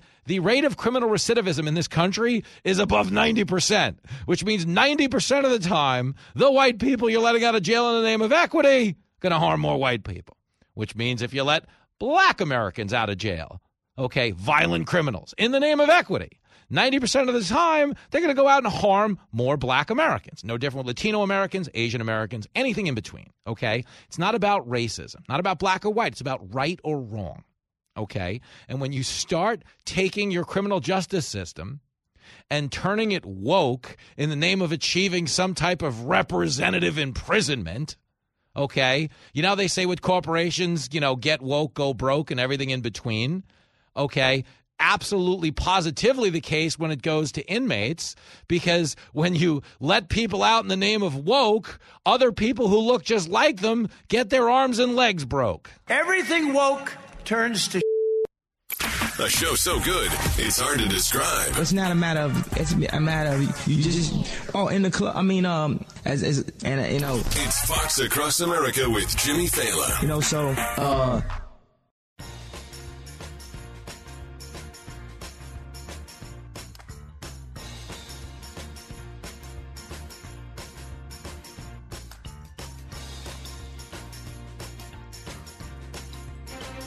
And now, great moments in presidential history. Ask not what your country can do for you. Ask what you can do for your country. Mr. Gorbachev, tear down this wall. I just spoke at Dartmouth at the medical school, or not, I guess I wasn't actually on the campus, but the people from the medical school were at the. I, I want to be clear. I'm not going nuts. I'm not sure whether it was a medical school or where the hell I spoke. We have a president that is clearly not all there. And people know that. But the breaking news on the show today, I'm not kidding, is Joe Biden. Joe Biden has uh, filed with the FEC to run for president again. That is a true story. Joe Biden going to give it another go round, according to the filings. Now, just so you understand, okay, filing with the FEC is just allowing him to fundraise and configure things as if he's going to run again. I got to be honest with you. Joe Biden is not running again. I agree with that. Okay, Joe Biden didn't run in 2020. He was home. He was home on Zoom. You couldn't get him out there and subject him to the rigors of campaigning. This is what he sounded like two years ago. Make sure the television, the, excuse me, make sure you have the record player on at night, the, the, the phone. I mean, not the best. Do you remember this one? Here's a slam dunk. You know, the rapidly rising uh, um, uh, in with, uh, with uh, I don't know, uh, If you like Biden so much, name three of his complete sentences. I don't know anybody who can. I mean, the guy's a mess. But they are making the case that he wants to run again because the internal calculation for the Democratic Party is that they're trying, they're trying to sell this idea that Biden is on some type of a rebound right now because he passed student loan forgiveness. Okay. You know, we're going to give away $10,000 of debt forgiveness at the expense of the taxpayer. So the people who took out the loans won't have to pay for them, but the people who didn't take out the loans will. This is a win for Biden. I promise it's not a win for Biden. It's not a win for Biden any way you slice it. Well, but he passed that other bill, the, the Inflation Reduction Act, that drives up inflation, but, but, but, but, but, but, but it spends a lot on climate change. This is a win for Biden. Folks, they're trying to sell the perception that Biden's on a hot streak right now as he does wildly unpopular things because this is how political elites think. Like, remember when they wouldn't call a recession a recession, even though their own technical definition of recession is two consecutive quarters of negative GDP? But they were like, no, no, we're changing the definition. Because, you know, the American people are too stupid to know the difference. Well, they say I'm not in a recession. So even though my money's gone and I, I can't have a job, uh, they said it's okay. Like that's what they think of you. And that's why they're trying to sell you this idea that he's on a hot streak. Ergo, he's filing to run again now because they think it gives the Democrats momentum heading into the midterms. When you're right, you're right. And you're right. We say they're they're trying to lean in. They're trying to say, no, no, let's say he's running again. We've either got to get a hell away from Joe Biden or we've just got to lean in and say it's going well. And apparently they have made the decision to tell the American people that things are going well under Joe Biden. That is offensive and it is not true. I'm telling you because I care. You a 2-year-old, okay, would hear that statement and say, This is total crap. Live from everywhere USA, it's Fox Across America with Jimmy Failla. Well, well, well. Look who is back in action for hour number three on the world famous Fox Across America with your main man, Jimmy Failla. We got Katie Pavlich coming in to back me up in this hour. We're going to the bullpen. Apparently, the starting pitcher looks a little tired. Threw a lot of pitches in the first two hours. Like, we're going to bring in Pavlich. Uh, so she's going to be here. She's, of course, the townhall.com editor, a Fox News contributor, one of the most brilliant political minds uh, of our time. Uh, always a high honor to have her on the show.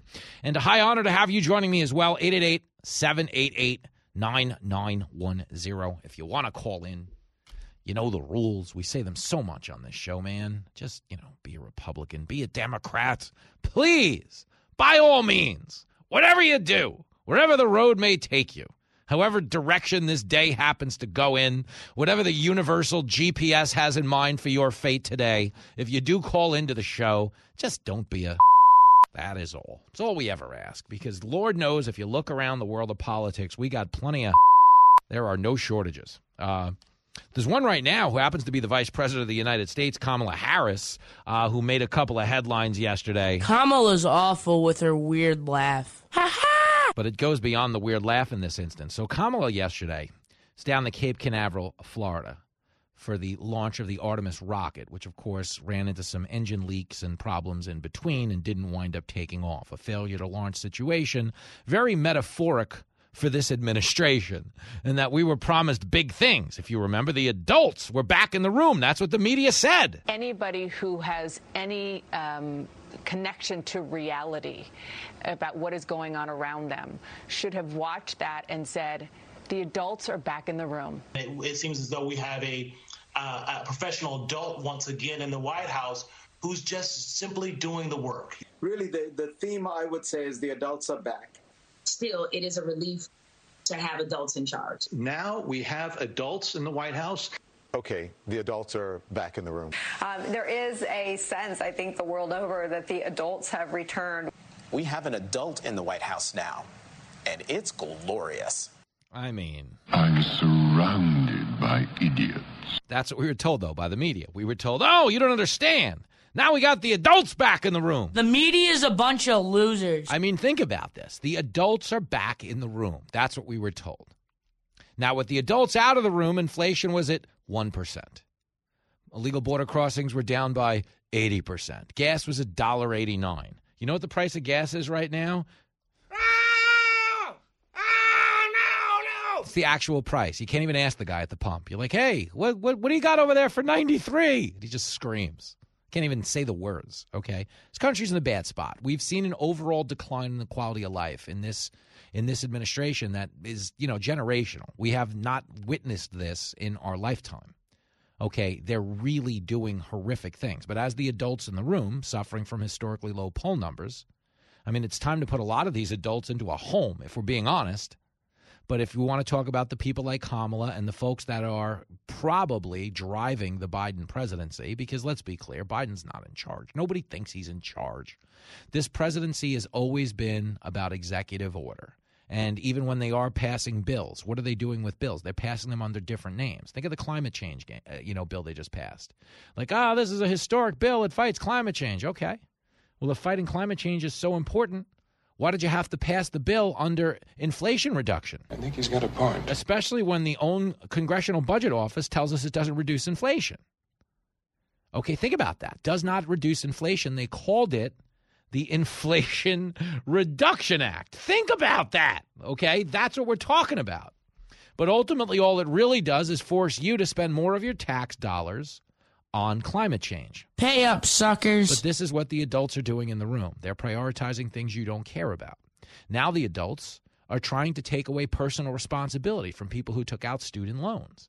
Okay, forget self reliance, forget all of the things that make you successful in adult life. They now want to tell you, no, no, no. Think about, I mean, really think about this. We got got to get rid of the student loan forgiveness because people made decisions at 18 they wound up regretting. Okay, fine, fair. I mean, we all have. Trust me. My wife made a decision at the age of 25 that she wound up regretting, uh, but I'm happy to say we're still together to this day. Uh, but the point is, I get that adults make decisions and things go the other way, but part of being an adult is owning your decisions. Part of getting ahead in life and being self sufficient is accountability.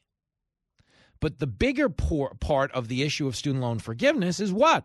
Why do they have this debt? Because they're getting charged a bazillion dollar for college. Okay, is there anything in student loan forgiveness that would address the cost of college? The answer would be no. Of course not. And there's nothing in it that addresses personal responsibility. So you're making the problem worse. The colleges can keep on charging, the people can keep taking out these dumb loans, and in the end, the taxpayer can keep paying up because when it comes time to buy another round of votes, that's what the Democrats are going to say to you. Please give us money. That's everything. Student loan forgiveness. Biden's polling with young voters. Okay? He has fallen by 30 points with people under the age of 30. They determine elections for him. Okay? So naturally, I don't know. Maybe we should, oh, I don't know, forgive some of their student loans. Forget about the problem of the cost of college. Forget about the issue of personal responsibility. Just please give us money. You got more tax money.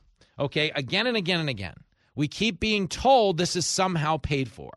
But every time somebody asks the administration who's paying, they can't give you an answer. Why can't they give you an answer? Because the person who's paying is you. Bingo. They just added 87,000 new IRS agents. Now they'll tell you, well, it's not technically 87,000. Some of them are retiring. There are replacements. Some of these are weekend agents. If a train leaves Chicago at the same time a man gets on the car in Port St. Lucie, Florida, like the point is, okay, you don't expand the size of the IRS because you're going to do less auditing of the middle class. The middle class is 60% of the tax base in this country. They keep demonizing the rich, oh, the 1%. But understand, not all rich people are criminals. The class warfare that the Democrats use to sell their agenda is disgusting. Okay, because not all rich people get rich by being criminals. Maybe in their worldview they do. Maybe that makes sense. If you're surrounded by people who make $170,000 a year in Congress but are somehow worth $30 million, you say to yourself, everybody must be a criminal. We are. But the fact remains not all rich people are criminals. And even the ones who are can afford lawyers and accountants and prolong these audits and force the IRS into some type of a settlement. They do it all the time. So, this idea that we could just give stuff away in Washington and the poor and the middle class aren't going to have to pay for it is complete garbage. Just hold on to your pocketbook. They just put a lien on your money, your savings, and your retirement. And understand, there has been an internal calculation because they know they have not explained who is paying for this debt. It's not being forgiven. The colleges still want their money, which means we're going to pay it off with interest. But every time someone in this administration is asked about who's paying, the response becomes, well, the Republicans wanted tax cuts for the rich. Democrats are so full of crap. I mean, really think that's what they come back with, which is not who's paying. But here it is. Kamala Harris is asked in Cape Canaveral, Florida. She's down there for the rocket launch. Who's paying? It's clip 26. A lot of the same people who are criticizing what we rightly did in following through on a commitment that we made um, to forgive student loan debt uh, are the same people who voted for a tax cut for the richest Americans. Don't change the subject. Just answer the question. Think about that. Hey, who's paying for this? Here's her answer again. Clip 26. A lot of the same people who are criticizing what we rightly did in following through on a commitment that we made um, to forgive student loan debt uh, are the same people who voted for a tax cut for the richest Americans. Don't you have any respect for yourself? No, the answer is no. She doesn't answer the question because they know the answer is not an answer any of you are going to wind up being happy with. Pay up, suckers. Bottom line. Here's Karine Jean Pierre saying deficit reduction is going to pay for it. Clip 27. President does believe, and you heard him say this directly, not just here at the podium, that the amount of deficit reduction we've seen is enough uh, to pay for this program. That's one of the many reasons this action was is well justified in, in our eyes. Uh, and remember, uh, you know, we're on track to cut, as you were alluding to, the deficit down by 1.7 trillion by the end of this year, and uh, and including the Inflation Reduction Act will reduce the deficit by another uh, trillion over the next decade. I mean. It's nothing more than white noise coming from the White House. Oh, so we're going to we're just going to take Joe Biden's word for it that it's deficit reduction. You got to do better than that. All right, Joe Biden gave us his word a year ago this week that the Afghan army wasn't going to collapse. Joe Biden gave us his word that he was going to unify the country and then said anyone who doesn't agree with him is Jim Crow on steroids. Joe Biden gave us his word that it was a pandemic of the unvaccinated. Are you noticing a trend here? Okay, Joe Biden is full of and anybody who agrees with him, okay, is as big of a clown as he is. Patrick's on the line in Battle Creek, Michigan. Yo, Patrick. Hey, Jimmy, good to hear you. I'm I, saying. There's an important thing that's missing from this, Mhm. and I believe that education's a product. Mm-hmm. And the thing is, is like, what made this product so that we don't have to pay it back or get it forgiven? It's like if I went into a fancy restaurant but on a Burger King budget, and I said I want to order it, and then I make everybody else in the room pay for it. Yep. And I should have been going to Burger King to eat because that's what I could afford. Listen, you and that's the thing is, Yes. that's what's upsetting these voters. Oh, no, And no the- question. the- Go ahead. Oh, go ahead. No, all I was going to say is again, the frustration here is this was a voluntary loan. If you were really going to Yeah. go as far as making us pay for other people's hardships, I would say focus on things that are involuntary. If it's someone's health, if someone's a victim of some kind of, you know, something like that, all right, then yeah, maybe we're compassionate people. We do this. But the idea that able bodied people took out loans and we're supposed to bear the responsibility for those loans, it, it is insane. And they have no answer for this. When they're asked, how is it fair? They pivot to No, they- eat the rich, you know? They don't, and, they, and they don't look at it as a product. They think they, it is. It's a product. Yep. And the thing is, the other thing is, is I've um, I was in a conference for what I do, and I got to talk to someone from Washington about loan forgiveness and student debt. He says they they talk about it, but he says even inside the polling of the Democrats, they did not want this to happen just because of what it's doing now. Yep. And the thing is, is w- they talk about it, but they'll never complete it. And that's the one thing is, is that if it, I don't, you have to wait until somebody actually gets money in their hand, Mm-hmm. and all they do is talk about it right now. Well, So- I, I think their hope is that this they don't want this to happen. They want credit for it, you know, being on the docket so some young voters turn out and vote for them. But in a perfect world post midterm, it doesn't actually go down. And they can at least say, "Hey, we tried to help, but the Republicans wouldn't help us." Because for That- them, that's it- what- yeah, go ahead. That, well, I was going to say that's what's going to happen in October. They're, they'll try to pass it somehow Mm-hmm. through uh, Congress and say, "Look, they didn't help us, so vote for us in Yep. November." And it'll never materialize, but Yep. you know, But in, in the long run, they will help people, the Republicans, if they kill the bill by teaching them personal responsibility and, you know, I don't know, maybe having a little fairness in society. But, Patrick, really quick, since you opened this conversation with a Burger King reference, uh, what is the go to for you at Burger King? What do you eat? I'm Oh, starving. de- de- it's definitely double whopper with extra pickle. it sounds so good, man. I have TV after this, and I usually do TV on like an almost empty stomach because if I'm full, I'm a fat guy. When I'm full, I'm content. I don't try as hard. So I have to keep the show pony lean and mean. But you just said Burger King, dude, and it just kneecapped all of my will. this is not good. Oh, Patrick. like if- bur- hey, Yep. you're one day from Whopper Wednesday if you can hold out. You know. Oh, just stop talking, Patrick. Uh, That's a listen, man. That's enough out of you. Good points otherwise, Patrick. Get him out of here. Get him out. I'm saying now Fox is sending the guy back into the studio that smacks the food out of my hand. Thanks for nothing, Patrick. Put that cookie down now. You're listening to Fox Across America with Jimmy Failla. I enjoyed it. It was an unbelievably interesting experience.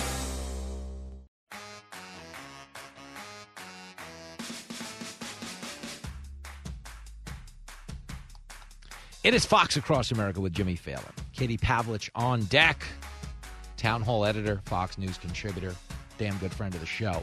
Uh, batting leadoff, though, her opening act, uh, Jerome out in Rolla, Missouri. Yo, Jerome. Hey, Jimmy. My man, how you living? I'm rolling down the road, brother. You damn right you are. You are Mr. Breeze. I think it's. I think this is the second time I've talked to you rolling through Missouri. Yes, it is. I actually, it's funny because I have it on my call screen. Uh, you are. There's a the Mr. Breeze song by Lynyrd Skynyrd. You're always just rolling down the road, man. That's you. That's right. Call me the breeze, brother. Well, let me tell you. All right, Hey, hold uh, on. I- I'll make you a campaign promise really quick. I you might be on the you might be on the road when I'm on the five later. Uh, but they Uh-huh. always, for the break that we host, coming in and out of commercial, let us pick the music. And uh, for Uh-huh. everyone listening, I will keep this campaign promise. I'll make sure from my break we come in on Mr. Breeze. How about that? That's be that'd be cool, brother. That'd be cool. the least I can Love do. that Lynyrd Skynyrd now. Oh, there you go. well, well, it'll be there for you. That's my campaign promise. Moving on, though. So, what do you think is going on here with this whole student loan thing? Well, this whole student loan thing is just another way, the only way that they can get back at Trump voters, Mm-hmm. The MAGA voters. You know how they've talked about it all week, calling us fascists, and, mm-hmm. and you know he don't support the MAGA crowd mm-hmm. and all that. that that's just a, a way that they can get at our at our get our vote. You know, Yep. and it's it's just that's just another way to stick it to us. You know how the government is. Well, The working man ain't got a chance. No, not right now, because this is the thing, okay? They want to call MAGA voters, you know, conservatives, Trump people, every name in the book, because what they're trying to do is justify the abuse That's what they're, they're trying to sell their side. Hey, these people, like you said, are fascist and racist and everything in between. Ergo, we're going to screw them over in every way imaginable, whether it's the Justice Department Exactly. or the IRS. Yes, and that's you're, you're spot on. But what's so fascinating is guys like you and me, Jerome, are regular guys. We didn't spend our lives in like elite academic institutions, but we can see through this, and that's what happened. Is to like the elites, they got uh, they're dumber than us now. There was a time when they were smarter, but we're actually the smarter guys now. It wasn't supposed to be that way, but that's reality. Yeah, uh, that's that thing about it is, you know, I lost my job during COVID. I used to work at a factory, Mm-hmm. and we had to do these classes. And being COVID was uh, shut everything down, then I couldn't get those classes in, and I ended up getting fired over it. So I kept, you know, being being the man that I am, I've always had a job ever since I was in the tenth grade, a, a job getting paid. Yep. And you know, so I had to take part of my retirement to pay for trucking school because I decided I'll just be a trucker. Mm-hmm. So you know, I pay you know the five thousand dollars is actually six thousand, but they give us ten percent off being Yeah. they needed them so bad. So here I have to take part of my retirement just to get another job, you know. Yep. And and and I've worked all my life, you know, Mm-hmm. and that's just so sad that I'm going to have to pay for somebody that decided to go to college and and take some kind of gay dancing or something like that. You know, well, what did you put it the other day? Yeah. Well, listen. They, yeah, th- those jobs don't generally come like those degrees don't really come with jobs per se. oh no. I mean, you, you might wind up doing the job in a hotel room. I mean, but not an actual public sector job. Uh, you get it. That sounds like prostitution to me. Listen, I'm not going to touch that. Uh, but listen, Mr. Breeze, if you catch the five later, I'll post it somewhere online. You, I will play that song in your honor. Great call, Jerome. Now I'm a DJ, just playing music request. Actually, I requested it for them, but I'm good like that. I'll come through. You guys are my people.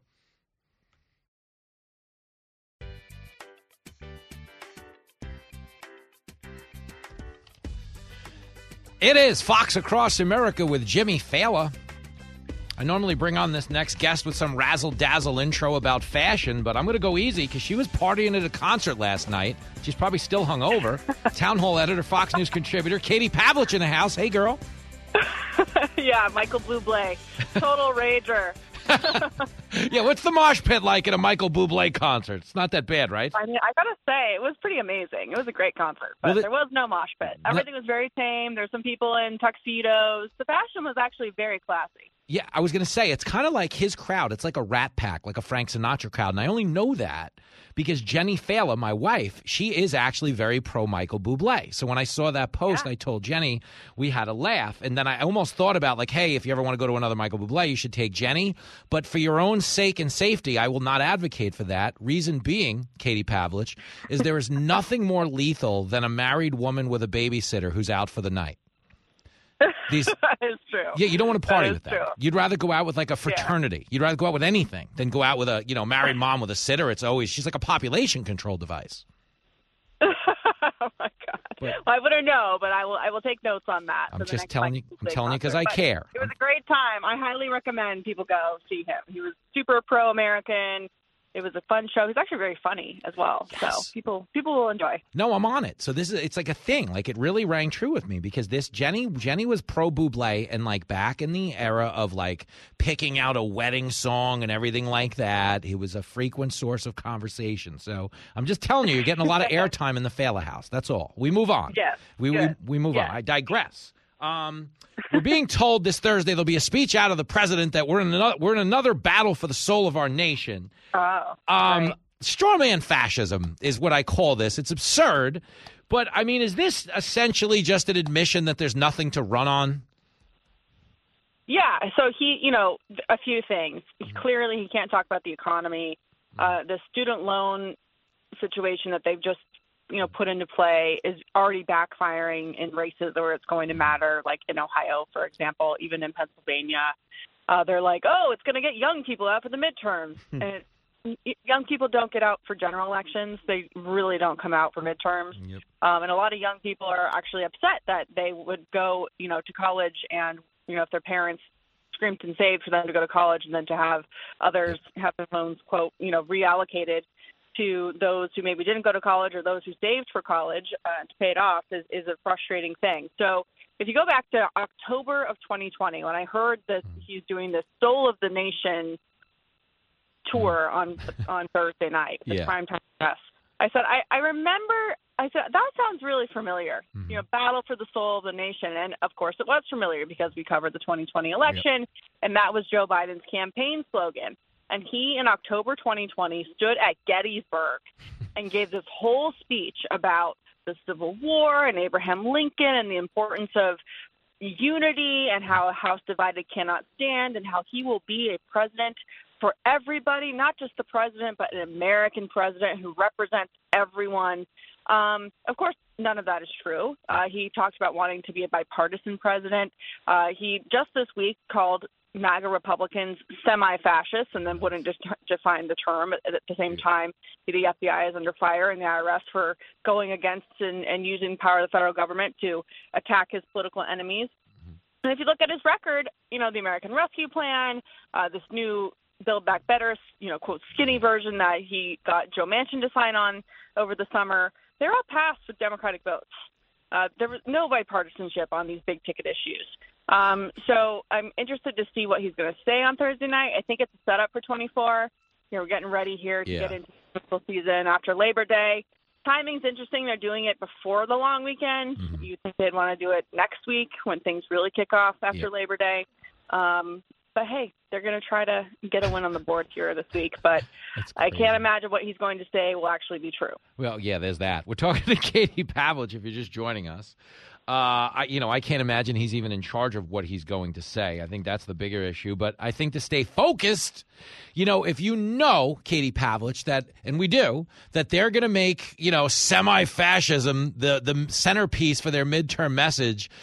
If you know that on one hand, isn't it impossible to believe on the other that they had nothing to do with the FBI raid on the guy they're blaming semi-fascism on?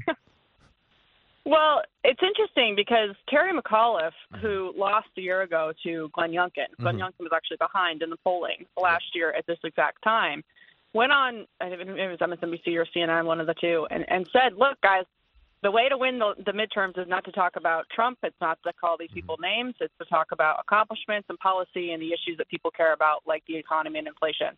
Uh, the Biden administration is clearly taking the opposite tack. You know, the ultra MAGA, the semi-fascist, um, you know, the the racist accusations that they continue. They'll definitely use the Dobbs decision uh, as a way to argue that Republicans are taking away your rights, and the senators who voted for these fascist Supreme Court justices need to be held accountable. And the way you do that is by electing Democrats.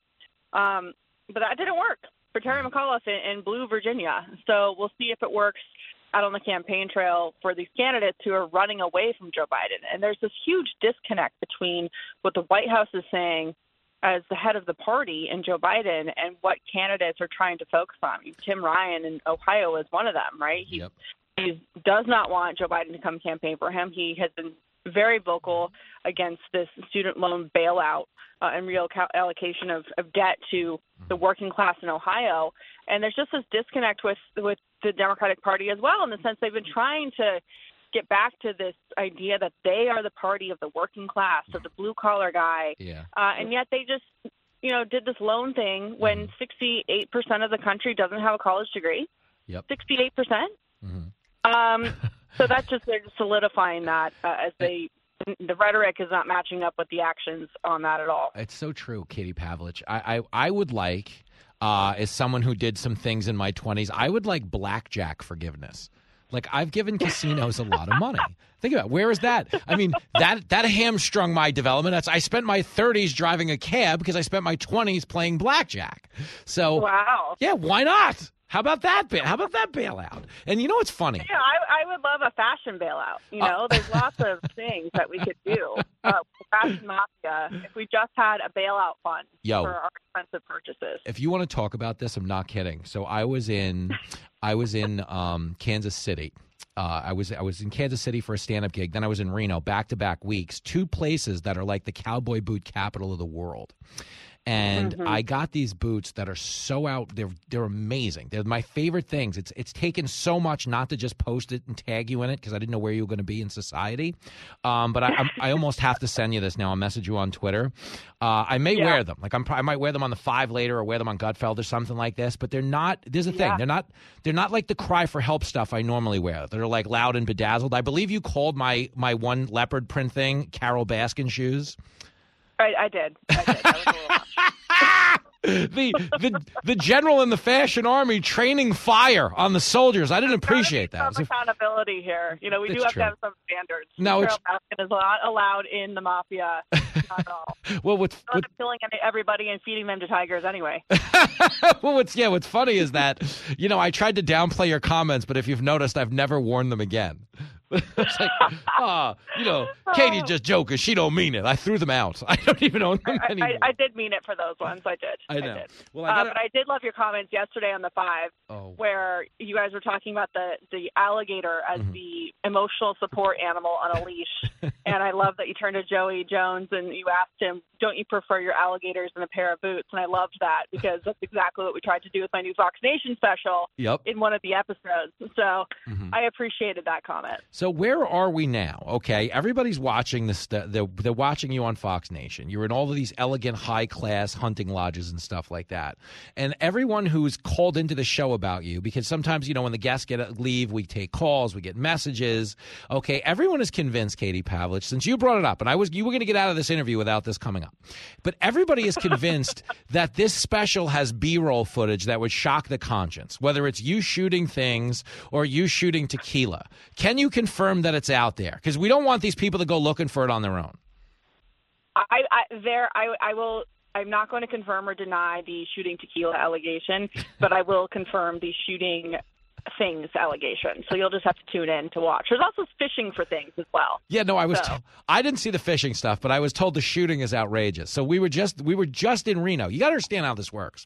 When I meet people at a meet and greet, because it's radio, we spend a lot of time together on the air. We talk about all kinds of stuff, and everybody hears you say something that matters differently to them. You know what I mean? So it might be a day where you talked about the border for three hours, but you make one comment about Super Bowl two, and somebody has like a mm-hmm. Len Dawson story from the Kansas City Chiefs. Well, last week in Reno, I sat and played blackjack with a guy for an hour that talked to me about you. And it began with, oh no, she's the greatest. I love her. She's the best. By the end, I was like, Katie Pavlich can kiss my ass. I can't stand Katie Pavlich. It was on and on. And he was like, but I'm not kidding. But like, I don't blame you.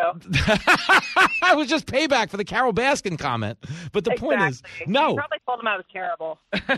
no, I actually didn't. But the people who come up to me, you understand, okay? They're all of our, and this is why I lost it yesterday. Like I almost dropped an f bomb since we're bringing up the five. Okay, when they slander like Republican voters, Yeah. you meet them. I meet them. They're the most wonderful people. You'll ever, they mm-hmm. don't care about anything that's dumped on them, like fascism or restricting rights or attacking women or gay people. They don't care about any of that. They just want to make money, drink beer, and cook stuff and shoot stuff, right? Yeah, the left is so miserable now. I mean, the Republicans uh, uh, voters are the people who really have who should have the "hate has no home here" sign in their yard. It's so the people who have those signs are the miserable people, right? You know that the people in those those houses are absolutely miserable if they have that sign because they have to show it to you. Yep. Whereas Republican voters just want to want you to leave them alone. They want to keep more of their money. They want to get to know people. They they don't want you to meddle in their lives or to think that everything's offensive. Uh, and they're great, great people. Like you said, you meet them all over the country. I get to meet them. They're wonderful. Uh, and so when they're smeared as is semi-fascist, whatever that even means, it's like if you're going to call people semi-fascist, just call them the full fascist. Like don't insult them by Yeah. using a semi in front of it, right? I mean, it's, it's absurd. It's, uh, and they're so out of touch in in this town where I am in Washington D.C. with the rest of the country, and it's just becomes clearer and clearer every single day. And as we started this conversation with Joe Biden's speech on Thursday, uh, you know, Joe is not the Joe from Scranton. Okay, he spends his time between Washington D.C. and his beach house in Delaware, and he's been doing that for 30 years thanks to Hunter Biden. So that's who he is. He's not in touch with the working man and working woman in this country. His policy positions and actions prove that. And he's going to claim on Thursday that he's actually interested in unity while at the same time calling half the country, quote, semi fascist. It's unbelievable. It really is. It's so fascinating. I mean, there's just a weapons grade level of stupidity uh, driving every Yep. decision they make. But if we're going to talk about smart decisions for the plug on the way out, a smart move would be to watch uh, Luxury Hunting Lodges of America on Fox Nation, would it not? And you can, It would be smart. You can confirm my shooting status. I mean, I think I did pretty well. yeah. Shocked one of the crew members when we were there. I think they were a little surprised that things went so smoothly. Well, Um, so knock on wood. Well, this all right. So this is another observation that was given to me at a blackjack table, is that I this this happens to me sometimes with stand up. Is people don't know what our actual background is in, in certain fields. You know what I mean? They you you know you're obviously as well informed on guns as anybody talking about it on a television set, but it doesn't mean they've gone shooting with you. You know what I'm saying? Like I tell jokes on the radio, but they've never come see me in a comedy club, and it's really until they do, and it's really something uh, to surprise people. So is there like a part of you that gets a kick out of that when you were shooting? Because I was told the crew was like legitimately blown away by you blowing things away.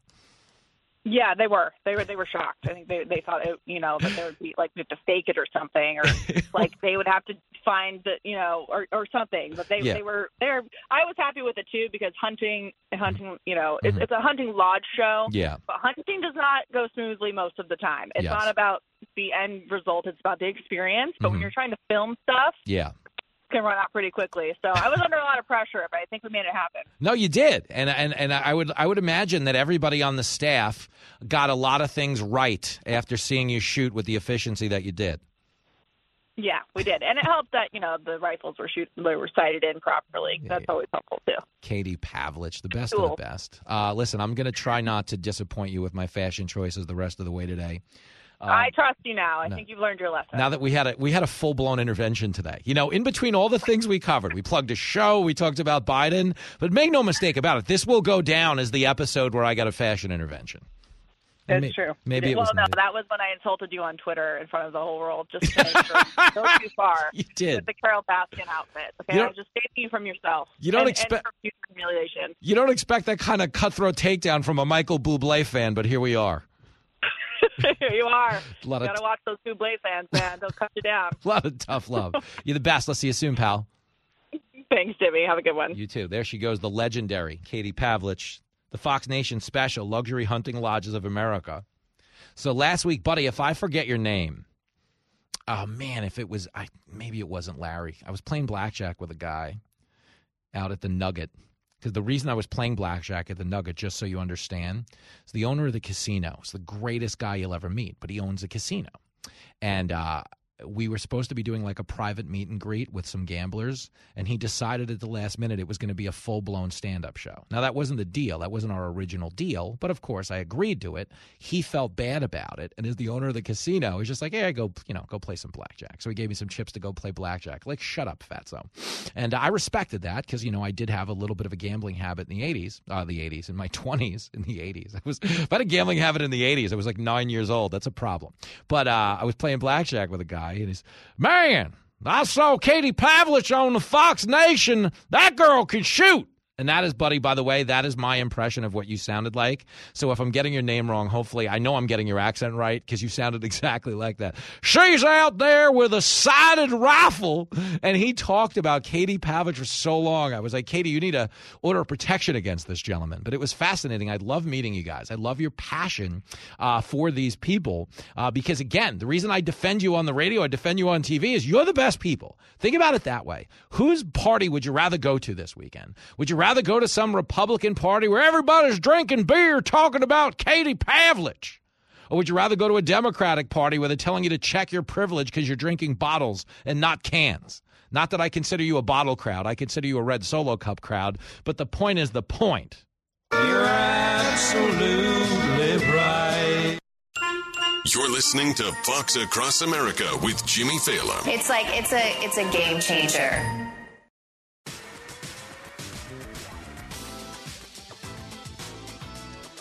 Oh, girl. We were in the bottom of the ninth on Fox Across America with your main man, Jimmy Failla. Party doesn't have to end, though. I am on the 5 today at 5 p.m. Eastern on the Fox News Channel. Myself, Dana Perino, Judge Jeanine Pirro will be there. marveling at all the brilliant things I say. You don't have a clue. well, she'll be there nonetheless, and she's excited to see me. That is a lie. Well, anyway, me, Dana, the judge will be there, handsome Harold Ford will be there, Johnny Joey Jones will be there.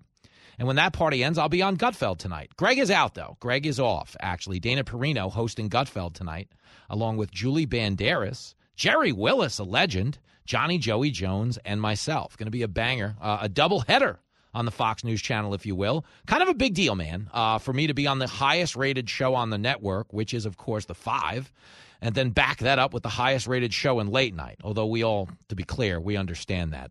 The only reason Gutfeld's popular is because of the great guests like me. That is balderdash and hogwash and mm-hmm. Wow, we got a tough crowd in this studio. Let's hope uh, things loosen up between now and TV time and say a prayer for the makeup people because somebody's got to powder up this show pony so I can look okay on TV. Uh, pay up, get out. We'll see you back here tomorrow with Sean Davis from The Federalist.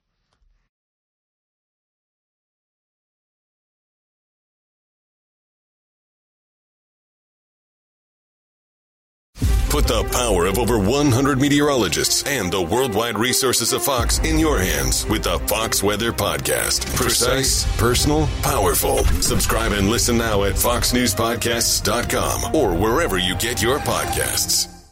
Listen to the show ad-free on Fox News Podcast Plus, on Apple Podcast, Amazon Music with your Prime membership, or subscribe wherever you get your podcasts.